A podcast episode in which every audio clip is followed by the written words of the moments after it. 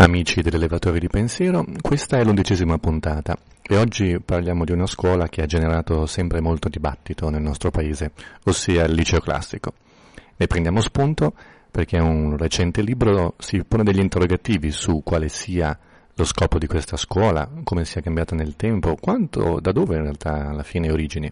Ne parliamo quindi con Federico Condello, che è un professore ordinario di filologia classica all'Università di Bologna e che a questo tema ha dedicato appunto un libro recentemente uscito.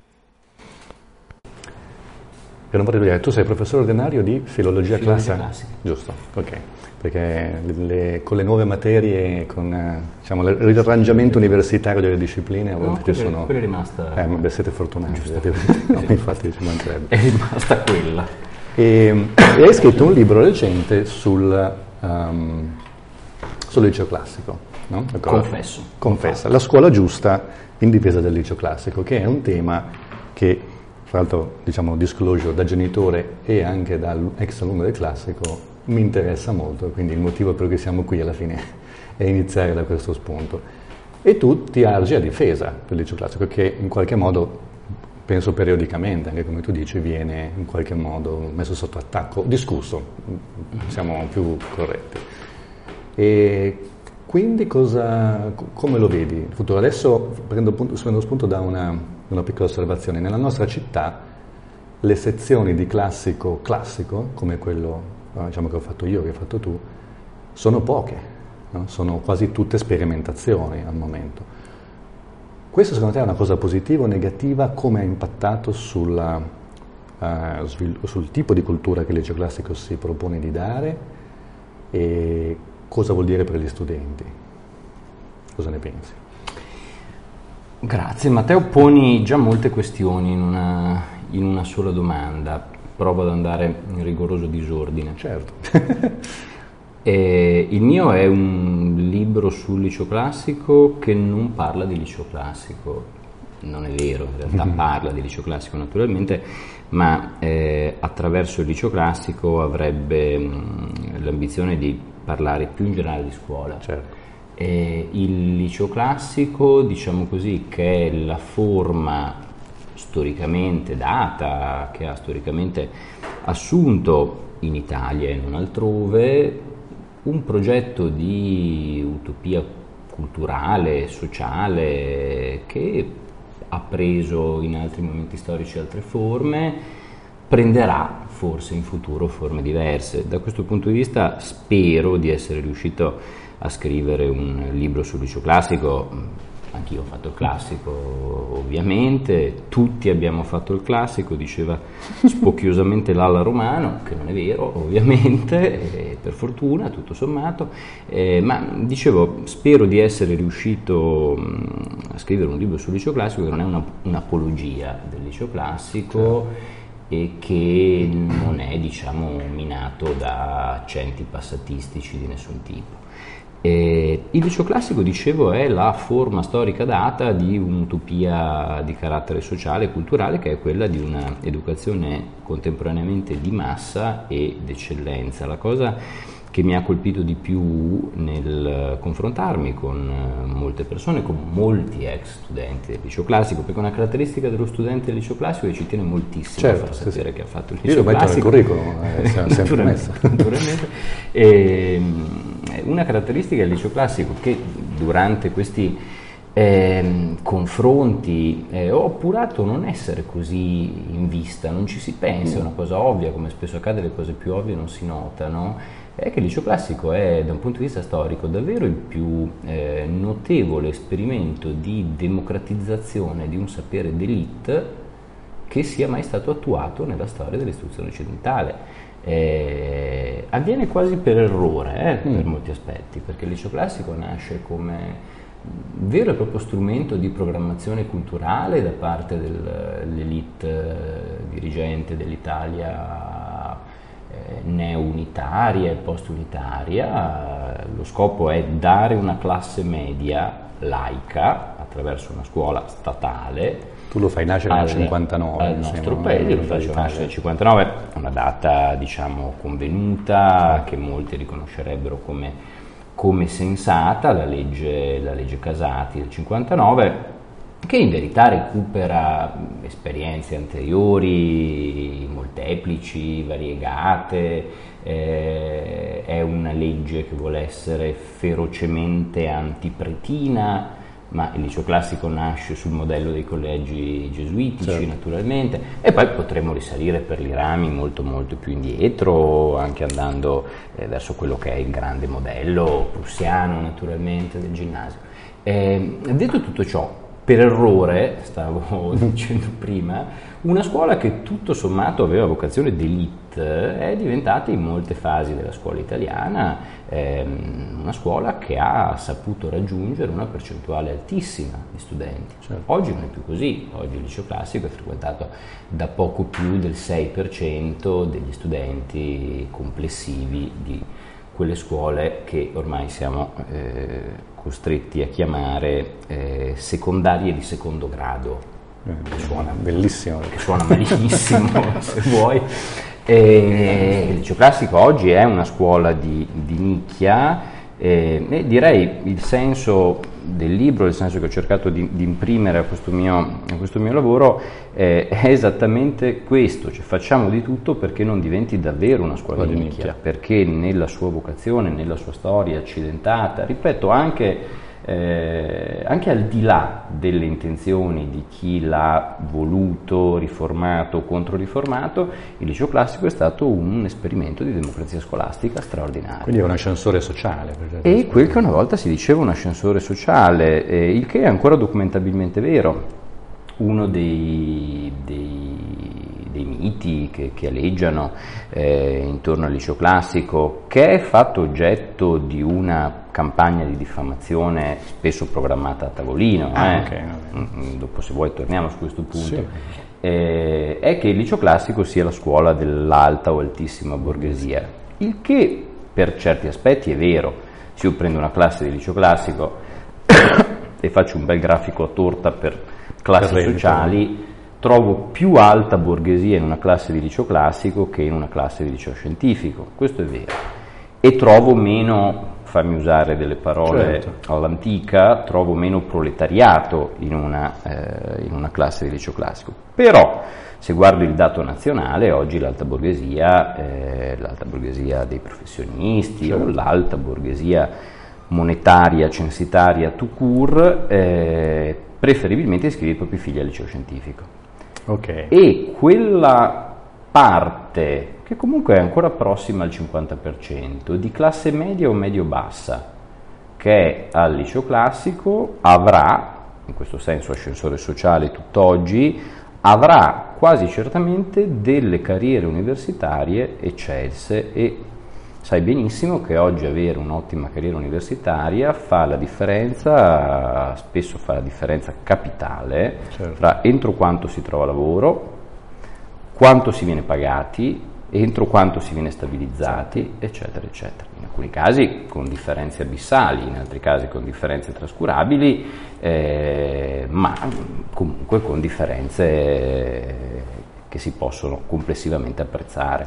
Senti, però quando tu le parli, eh, giustamente secondo me, in termini di allargamento di un sapere elitario, eh, viviamo anche, affrontiamo una parte della storia d'Italia che vede un grosso sviluppo economico comunque nella parte di questo. Quanto le due cose secondo te sono correlate? Cioè faccio uno studio elitario, faccio uno studio difficile, ma mi trovo in un ambiente in grande sviluppo, quindi comunque questo mi avvantaggia, ma mi avrebbe avvantaggiato lo stesso in una situazione non così. Io sarei curioso di vedere le, i diplomati del classico degli, degli anni, di questi anni fondamentalmente, mm-hmm. degli anni in cui l'aspetto economico diciamo forse ha rallentato un po'. I dati su cui io mi fondo sono proprio i dati di questi anni. Ah, ok. Anche perché, la, anzi di questi ultimissimi anni, se vuoi, proprio... Cioè questo anni, per l'università? Di proprio, gli anni, ah, proprio gli anni, della crisi, se vuoi. Eh. Eh, perché tieni conto che insegna la sociologia dell'educazione da Barbagli in poi, okay.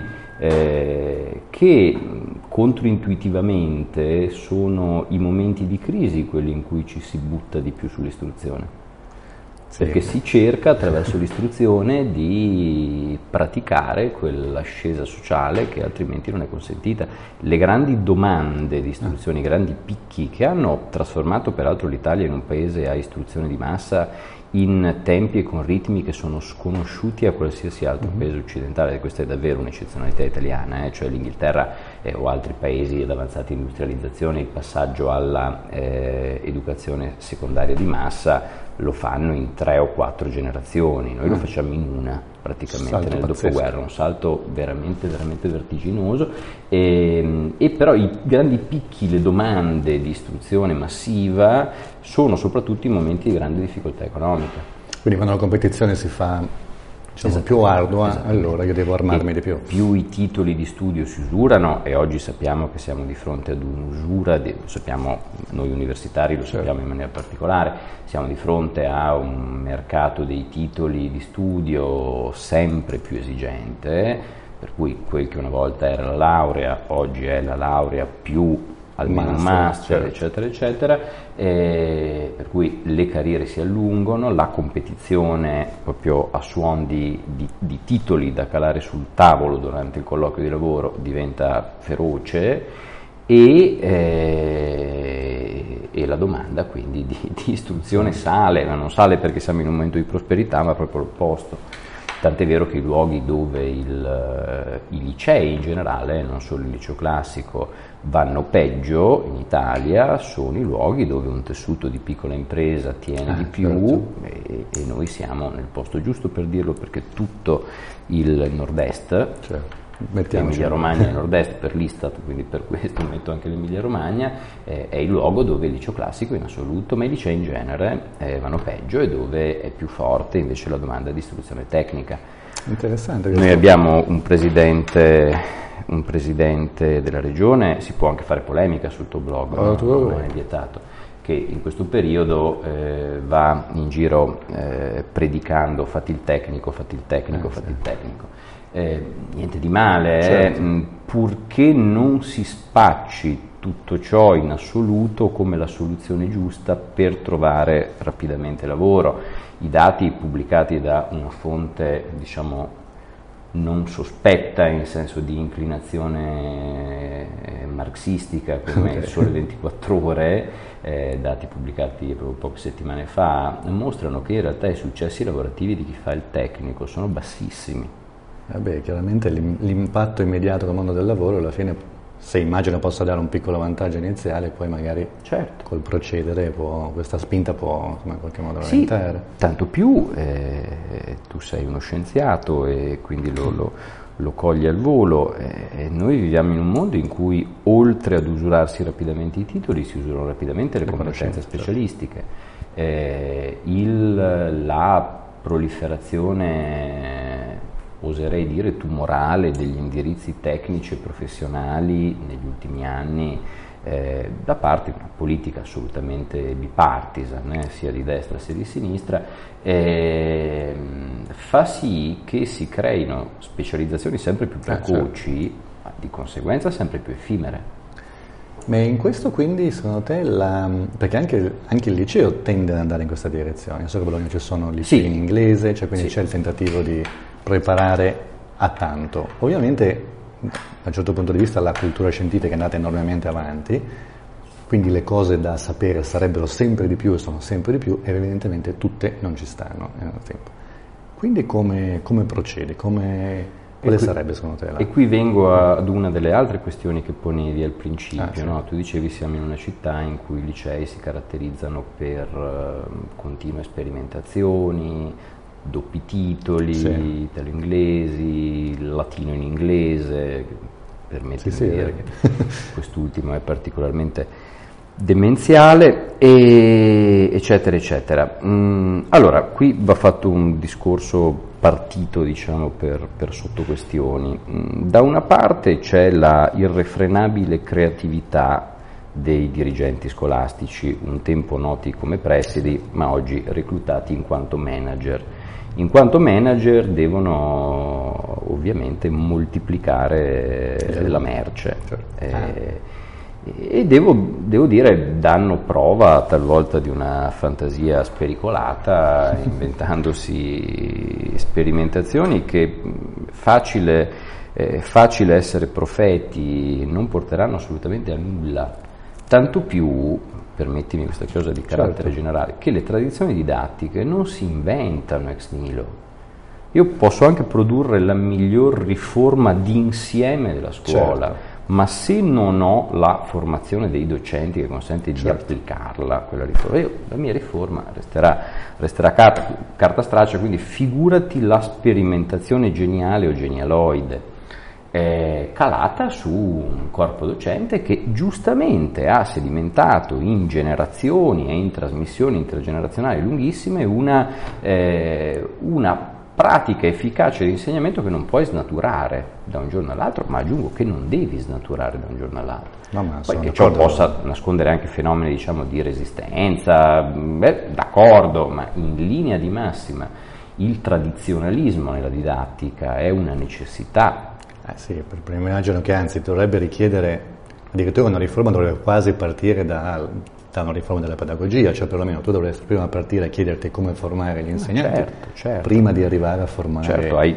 pronunciato una parola che tende a suscitare in me l'orticaria, che è pedagogia, però volendo connettere una parola oggi svilita da chi la pratica, un concetto, è meglio senza della formazione. Un concetto ecco, nobile. eh, Condivido, condivido, condivido, naturalmente gli obiettivi dovrebbero venire prima dei mezzi e comunque la formazione delle persone prima delle astratte norme. Eh, in più, tornando alle sperimentazioni, eh, aggiungiamo che c'è l'idea, eh, non voglio sembrare brusco nel definirla folle o infondata, ma diciamo che attende prove. Ecco. Okay per cui una scuola piena zeppa di cose prepara meglio di una scuola essenziale. Okay. Eh, il gigantismo dell'offerta formativa, il fatto, il fatto, che gli studenti siano sempre più esposti a un numero più alto di discipline, che porta in alcuni indirizzi anche liceali ad una frantumazione completa degli orari, per cui non esiste più nessuna disciplina prevalente, ma una giusta posizione di discipline. Eh, io dicevo, un'idea che attende, attende ad essere provata quantomeno, eh, non è in sé garanzia di una preparazione più ampia, anzi ci sono valenti scienziati, per non invocare i colleghi del mio campo, eh, Lucio Russo per fare un nome, un matematico illustre, che invocano da anni un ritorno anche in ambito scientifico alla essenzializzazione, in modo che alle scuole superiori si imparino metodi, si imparino attitudini, si imparino capacità astrattive, si imparino cioè quelle competenze che poi ti permetteranno di specializzarti, anche perché col titolo del liceo c'è una sola cosa che puoi fare, che è iscriverti all'università. e, e il liceo, il patto formativo del liceo si fonda su questo e un patto formativo del liceo è rispettato da parte di una scuola quando io ti metto in grado alla fine del tuo percorso di fare la scelta che vuoi. Un liceo diventa fallimentare quando limita la gamma delle scelte che il giovane uomo, giovane donna compie a 17-18 anni, quando comincia a pensare all'università, se quella gamma è ampia siamo di fronte a un buon liceo. Se quella gamma è ristretta, se il liceo ti è canalizzato, se un liceo socio-psicopedagogico, oggi chiamato delle scienze umane, ti costringe a fare per forza scienza della formazione e ti lascia pochissime altre scelte, eh, allora quello è un pessimo liceo. È una scuola tecnica a questo punto? È una scuola, un una scuola tecnica, è una scuola tecnica se vogliamo, ma è una scuola tecnica che spesso non ha nemmeno la fruttuosa durezza della scuola tecnica sul modello tedesco, dove almeno la canalizzazione precoce è praticata con anche Svizzera mi sembra. Anche cioè, Svizzera con, coerenza, con coerenza prussiana, per cui tu scegli i tuoi destini ah, giovanissimo e li percorri fino in fondo. E prendo spunto da quello che hai detto, per, faccio un po' di polemica anch'io allora, però e, negli ultimi anni, qualche anno, insomma, da quando è un po' impazzita la moda delle fake news, o fake news è diventato complottismo, sono diventati mm-hmm. parole comuni. E molte persone, però specialmente altri direi, colleghi che magari si occupano di divulgazione, eh, invocano invece un maggior, una maggiore alfabetizzazione scientifica no? e quindi dicono ecco allora gli, quando uscivamo noi dalle scuole superiori ne sapevano di più ma adesso le cose da sapere sono tante gli studenti addirittura studiano meno cioè non studiano meno cioè hanno mh, programmi più ridotti rispetto a quella che sarebbe la vastità da studiare e quindi noi dobbiamo anzi insegnare di più allora eh, come fa uno studente che diventerà cittadino a poi prendere posizioni so, dico, sugli OGM o sulla clonazione se di questo non ha mai sentito parlare neanche a scuola. E questo va un po' in direzione contraria rispetto a quanto tu suggerivi col discorso della, parte, della parcializzazione delle materie. No? Perché, e se non sbaglio a questo punto nel, nella tua visione diciamo così, un, il college o la laurea breve diventerebbe quasi obbligatoria, ma anche non necessariamente mirata a quello che poi sarà il cammino professionale, cioè dovrebbe completare forse alcuni gradi di formazione generale e tra virgolette questo è il compito della scuola o dovrebbe essere appaltato da, ad altre persone o non è un problema? Come, mm. come la vedi? Allora, chi sostiene che i programmi si siano essenzializzati non dà un'occhiata a un programma scolastico da moltissimo tempo. Oggi non si chiamano più programmi, si chiamano indicazioni nazionali, ma di fatto è stato cambiato il nome, ma sono i vecchi programmi. E gli studenti non hanno un secondo libro, a quanto mi dicono? Eh, è un medio libro di testo, oggi una storia della letteratura delle superiori, sono 3100 eh, pagine, ecco, quindi faccio un esempio in campo che conosco, ma vale anche certo. per, le altre, per, le altre, discipline. E, no, nel, nella scuola c'è, ripeto, in termini di richieste di programmi o di indicazioni agli insegnanti c'è troppo, non c'è troppo poco c'è decisamente troppo, mi permetto di dire troppo con un tono così secco perché questo è provato dall'esperienza degli insegnanti che non riescono mai a finire i programmi e che vivono nell'ansia del finire il programma perché devono passare il testimone all'insegnante l'anno successivo e guai se non sono riuscito a nominare almeno tutti gli imperatori romani dell'ultimissimo periodo che naturalmente lo studente esattamente come farà con la fisica o con le scienze naturali si dimenticherà dopo, dopo giustamente dopo pochi... Però questo troppo è un troppo assoluto secondo te o è un troppo relativo alla quantità di cose che il mondo moderno oggi forse richiede? Richiederebbe, diciamo così, o potrebbe richiedere sì, di sapere. indubbiamente c'è questo, c'è indubbiamente una richiesta maggiore del, del mondo, chiamiamolo così, eh, la scuola però dovrebbe resistere a questo, dovrebbe okay. resistere fortissimamente a questo, proprio, ribadisco, per poter insegnare attitudini e non nozioni, perché la nostra scuola superiore, come del resto la nostra università, se sottoposta troppo a questa pressione, diventerà spaventosamente nozionistica Certo. Con un rischio supplementare che io vedo soprattutto nelle discipline scientifiche, e qui torna alla questione che tu ponevi, esiste ovviamente un digiuno di, di cultura scientifica in Italia, notorio, eh, un, del resto sei un paese che ha il 18% dei laureati, non può che credere alle bufale di Salvini, ma questo è è matematico, non può che andare così. Eh, in particolare è evidente che siamo, che siamo, ignari, indifesi di fronte alle opinioni pseudoscientifiche ed è inutile che io citi casi fin troppo noti. Eh, attenzione però, che il deficit di cultura scientifica non si può sanare con iniezioni robuste di nozioni scientifiche, ma si può e si deve sanare con robuste iniezioni di attitudine scientifica, che è qualcosa di diverso. Assolutamente. Eh, diceva un uh, logico e storico della filosofia come Guido Calogero, è stato un grande protagonista del dibattito sulla scuola nell'immediato dopoguerra e anni a seguire, che bisogna stare molto attenti a non creare dei superstiziosi della scienza. Certo ma dobbiamo insegnare un'attitudine alla scienza, una volontà, curiosità, spontanea inclinazione a verificare i dati.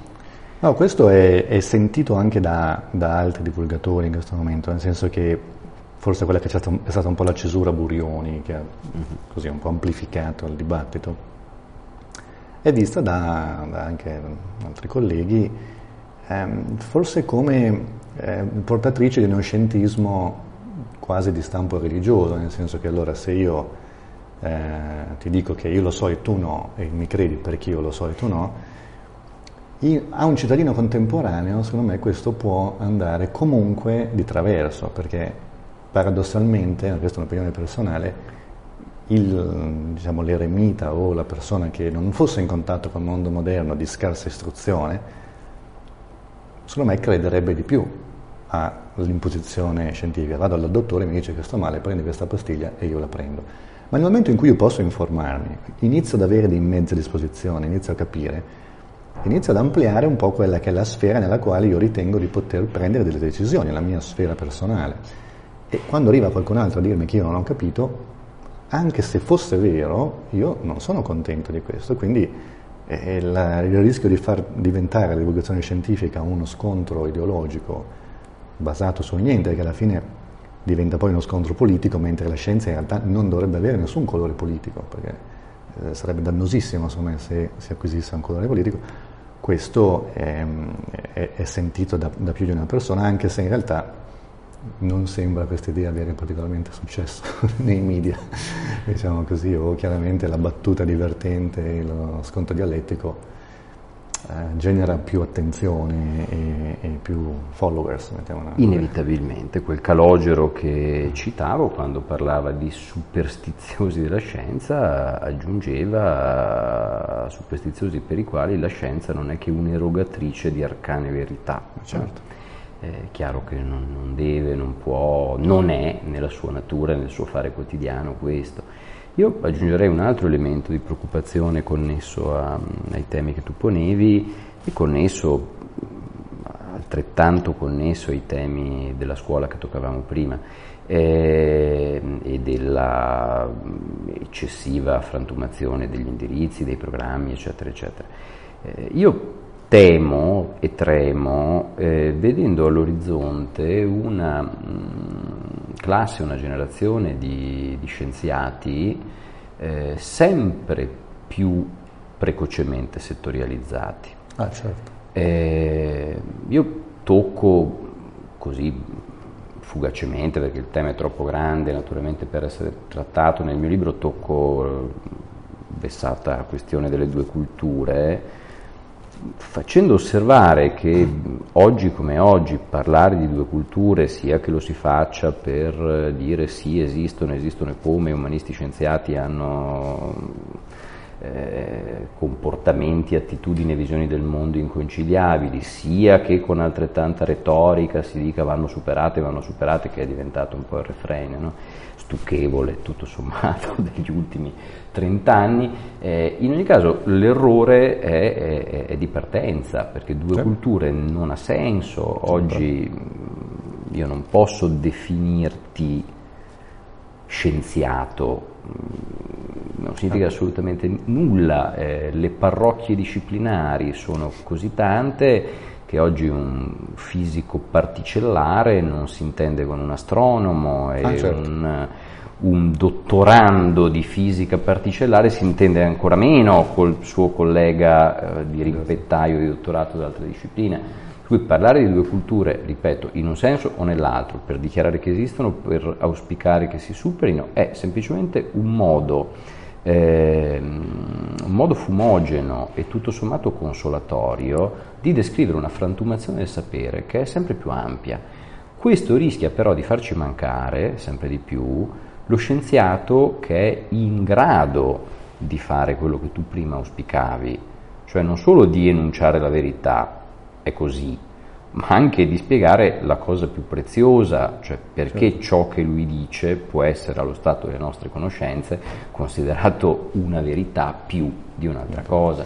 E, Beh, e questo forse, gli specialisti no. non riusciranno mai a farlo. Eh.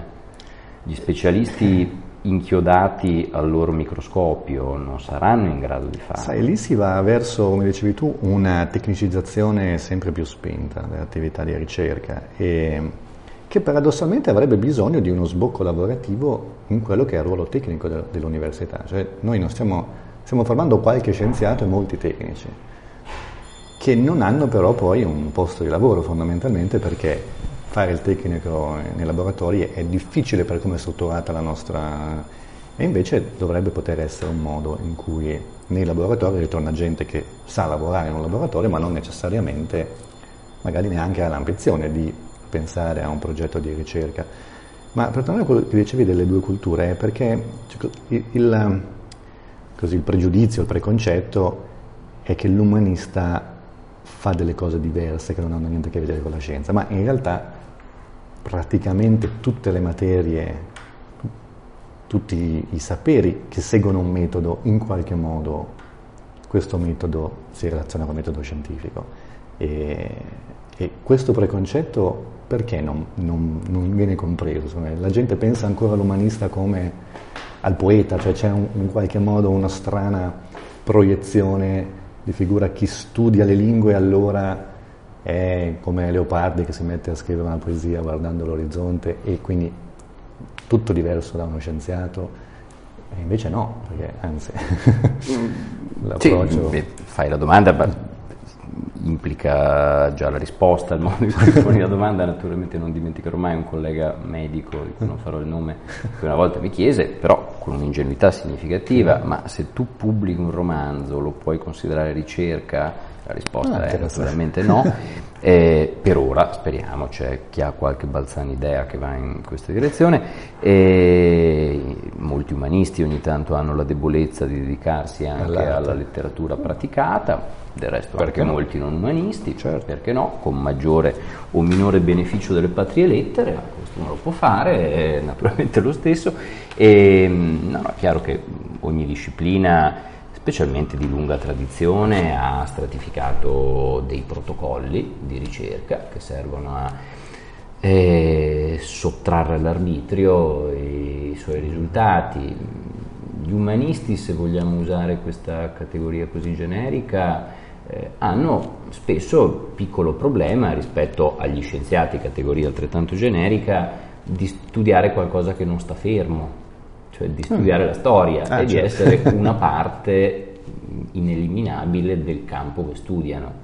Eh, sì. Non sempre, ovviamente, ci sono discipline che guardano le cose più a distanza, come la mia, infatti quando Gramsci descrive lo studio del greco e del latino nelle sue pagine ricorrono eh, moltissime metafore relative all'autopsia, eh. all'anatomia, metafore mortuarie, diciamo così, è giusto, sensato. Ci sono discipline che invece hanno un carattere ovviamente più militante, immediato, lavorano sul presente e quindi guardando le cose a distanza ravvicinata vedono meno, è ovvio. Eh, ciò non toglie che in molti dei campi dei cosiddetti studi umanistici i protocolli di ricerca nulla abbiano da invidiare quanto a rigore eh, rispetto a moltissime discipline cosiddette dure.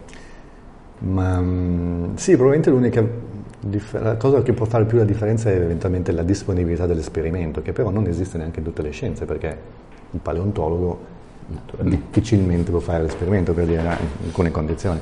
Ma senti, quindi tu che sei un filologo, chi, che oggi chi viene a fare filologia? Cioè chi si approccia? Qual è in qualche modo l'identikit dello studente che prende questa strada?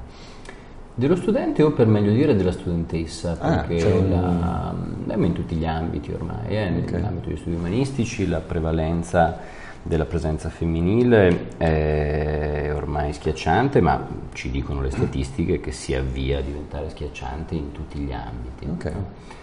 E, peraltro questo apre orizzonti interessanti sui quali varrebbe la pena di riflettere. È evidente che eh, la femminilizzazione dell'istruzione fronte docenti e fronte, fronte studentesse e studenti nasce da cause sessistiche, okay. è il riflesso di un certo sessismo strutturale, endemico, ma non è detto che produca alla lunga risultati sessistici, perché certo. comunque andremo verso un mondo in cui un monopolio o quasi dei titoli di studio maggiori sarà delle donne e non, e non, dei, e non di coloro a cui la Gelmini ha messo il grembiulino azzurro. No?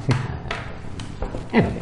Detto ciò, eh, l'identikit della studentessa o dello studente di filologia classica oggi ha come prima caratteristica spiegata la curiosità.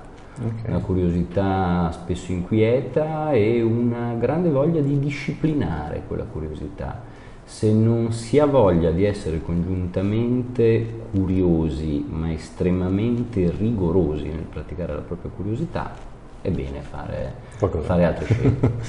sì, tu mm, sbeffeggi un po' il termine crisi nel tuo libro, però in un momento di crisi c'è una maggior attrazione in qualche modo del passato in questo senso, cioè io cerco di rifugiarmi quindi, fra virgolette, in, una, in un mondo che vorrei, che poi vado a scoprire, che magari questa è la prima molla che mi spinge a, a studiarlo e poi ci resto per altri motivi, o è il contrario, quindi anzi io mh, mm, vengo attratto dal futuro e quindi cerco di dare nuove interpretazioni, pongo diverse dom- domande diverse ecco, alla, all'oggetto storico dello studio. Qual è la, il fronte? Sappiamo fin dalla scuola elementare che quando una domanda viene posta in questa forma disgiuntiva, la risposta giusta è sempre la seconda. No, in questo caso Ma, ah, infatti io aderirei alla seconda se fossi costretto a scegliere, a scegliere. queste alternative. La verità è che non saprei rispondere, non saprei misurare diciamo, il tasso di attrazione così a scopo di fuga, a scopo di consolazione del passato. Peraltro non credo che nell'immaginario occidentale l'antichità classica rappresenti questo, quanto piuttosto, più o meno fondatamente, un tentativo di risalire alle fonti per okay. ripensare le proprie premesse, più o meno fondatamente, perché la storia meticcia per uh, definizione e di conseguenza le radici classiche non esistono o se esistono sono mescolate a certo. radici di ogni, di ogni, altra specie. E, um, però non... cambia, cambia, il tipo di domande che fa, che in questo senso. Cambia giustamente il tipo di domande che si fa e questo è ovviamente un'altra caratteristica spiccata degli studi storici, è evidente che il cambio della tua posizione ti induce a vedere ti induce a vedere e a riscrivere in continuazione il passato mm, in un'altra ottica, che non vuol dire falsificarlo, no, eh, certo. vuol dire spesso indossare lenti che ti consentono di vederne altri aspetti. Eh, in questo senso va capito il, eh, l'aforisma crociano, la storia è tutta mm. storia mm. contemporanea, non nel senso che sia certo. un perenne palinsesto falsificato di generazione in generazione a seconda delle esigenze del presente, eh, ma al contrario siamo sollecitati dal presente a porre diverse domande a quegli stessi documenti eh, vediamo noi cose che in altre epoche storiche sarebbe stato impossibile vedere semplicemente perché non si ponevano quelle domande, eh, vedranno altri dopo di noi cose che noi al momento non abbiamo gli occhiali giusti per vedere. Eh, io credo però, tornando alla tua prima domanda, sì. che chi mh, decide di praticare lo, lo studio dell'antichità sia mosso da ben più che dalla nostalgia, da un senso molto forte della concretezza. Io mm. mi rendo conto che molti nostri, molti nostri studenti che magari scappano dagli studi del contemporaneo trovano nella filologia classica un senso del concreto e un realismo, vorrei dire, che talvolta discipline più orientate al contemporaneo non hanno. E questo è anche il privilegio di una disciplina che oltre a farsi con i testi, con i documenti, pochi, quindi sfruttati fino all'ultima fibra naturalmente, ha, eh, ha alle spalle una tradizione lunghissima, certo. Eh, e, e qui torniamo a uno dei primi temi che abbiamo toccato, nessuno di noi inventa, ricrea così maniera titanica le discipline, sì. ciascuno di noi eredita un patrimonio di metodi, di conoscenze. Ma è quello che io invidio dei colleghi di matematica che possono citare Euclide, cioè certo. una certa impressione. Sono gli unici colleghi la cui bibliografia, a parte noi filologi classici, si possa spingere serenamente così in là. Così in là Ascolta, ti faccio un'ultima domanda, un ultimo argomento spinosissimo però, l'università invece. Siamo andati incontro a diciamo, alcuni anni di riforme e controriforme o, o, o meta-riforme, chiamiamolo un po' come vuoi. E, um, A, la prima domanda che mi verrebbe da dirti è se secondo te erano necessarie, cioè in qualche modo io ho volte ho l'impressione che la necessità di partorire una riforma soddisfi più un desiderio del partoriente più che del, del nascituro. E, e che in realtà, come hai accennato all'inizio, anche la struttura migliore sulla carta poi deve in qualche modo impattare, eh, deve fare in modo che le persone che la, la eseguono siano in grado di farlo. Quindi è difficile che un universale possa rispecchiarsi in tanti particolari così diversi e manifestare efficacia in tutti, in tutti i campi. Però detto questo, ormai ci siamo e forse la cosa peggiore che possiamo auspicarci è un'ulteriore riforma dell'università, in qualche modo. Però cosa, se dovessimo dare un, un, un, suggerimento, se domani ti chiama il ministro e ti dice cosa facciamo? Cosa facciamo di, di piccolo, di cose che non richiedono appunto una, io avrei una lista di suggerimenti lunghissima, però. No, domanda incosciente la tua, ci auguriamo che questo podcast abbia pochissimi ascoltatori, comunque non il ministro, permetti che ora pronunci un suggerimento che mi piace, lo acchiappa, è terribile. E, no, condivido con te, l'università, la scuola tutta ha vissuto diciamo, una tempesta di riforme, eh, in parte per eh, quella tipica, la biasimava già Salvemini, tendenza eh, di ogni ministro dell'istruzione o analoga a lasciare un segno del suo passaggio nella storia firmando qualsiasi cosa, eh, una riforma, una riformina, un decreto attuativo di una riforma, eccetera, eccetera. E vabbè. E alcune riforme sono state senz'altro micidiali, a partire dal 3 più 2, delle riforme certo.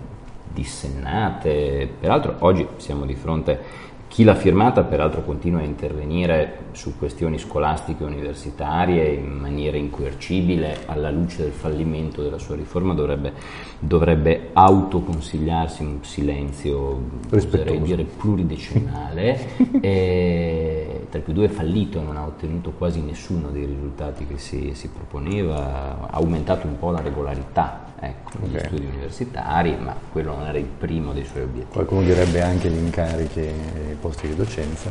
sì, non c'è dubbio. La riforma Gelmini, io ero uno dei, dei portavoce del movimento anti-Gelmini qui a Bologna, quindi non ho non, non credo di, di, essere sospettato di essere un tifoso diciamo, della certo. riforma Gelmini e analoghi. Va osservata una cosa, non c'è dubbio che l'età amburiana, chiamiamola così, eh, ha portato mh, una maggiore autoconsapevolezza di cose giuste all'università. Oggi siamo più sensibili al fatto che il nostro lavoro va giustificato okay. perché è un lavoro eccezionalmente libero e quindi certo. eh, è giusto che ne diamo conto. Eh, va valutato, vanno valutate le strutture, vanno valutati i singoli, tutto ciò che ormai è diventato consapevolezza diffusa è a mio avviso un, un bene, è stata una conseguenza per qualche aspetto occidentale se vogliamo eh, dell'ondata riformistica, va bene. Con un rischio però che siamo passati da una generazione di universitari, se vogliamo, a briglia fin troppo sciolta o, o a guinzaglio fin troppo lento, a seconda del metafora animale che preferisci, eh, a una generazione di universitari che rischia di essere stroncata per mm. vessazioni multiple entro i suoi 55 anni. Ecco. E, e, questo è un rischio enorme perché fai secca una generazione di 35 anni, 40 anni, 50 anni che ormai ai loro colleghi anziani non riescono più nemmeno a spiegare come funziona l'università, lo sai, lo sai benissimo, e perché hanno ormai una tale quantità di compiti da compiere, prima, seconda e terza missione è dire molto poco rispetto a ciò certo. che, che, prevede il nostro mansionario, eh, da farsi poi sfuggire l'essenziale, questo è il vero, il vero rischio. Eh, c'è da augurarsi che per un po' le riforme tacciano semplicemente perché ogni sistema sotto stress si rompe e eh sì.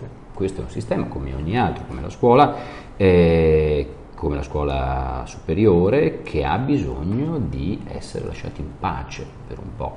Detto ciò, benché io lavori all'università, se proprio deve arrivare una riforma anche dal ministro in carica, tutto sommato mi auguro la faccia sull'università e non, non sulla scuola, scuola, superiore. L'università ha le spalle più robuste, la scuola superiore certo. in Italia è un organismo sempre più fragile e oggi sempre più socialmente iniquo.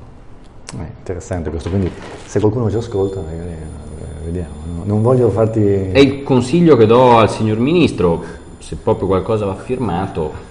Pensare, pensare all'università, soprattutto ci tolga un po' di burocrazia, che questo sarebbe un piccolo intervento, ma sicuramente tutti ne sarebbero estremamente grati, perlomeno nei laboratori.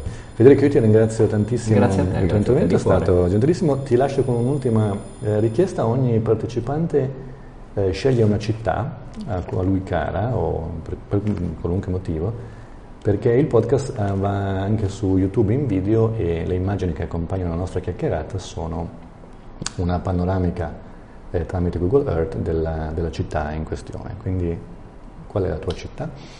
Senz'altro procurandoti una sorpresa, sceglierò Bologna, Bologna che è un ateneo in realtà, che ha intorno una per città. accidenti una, una città. città. E allora sarà una bella panoramica di Bologna. Grazie, grazie ancora, ciao.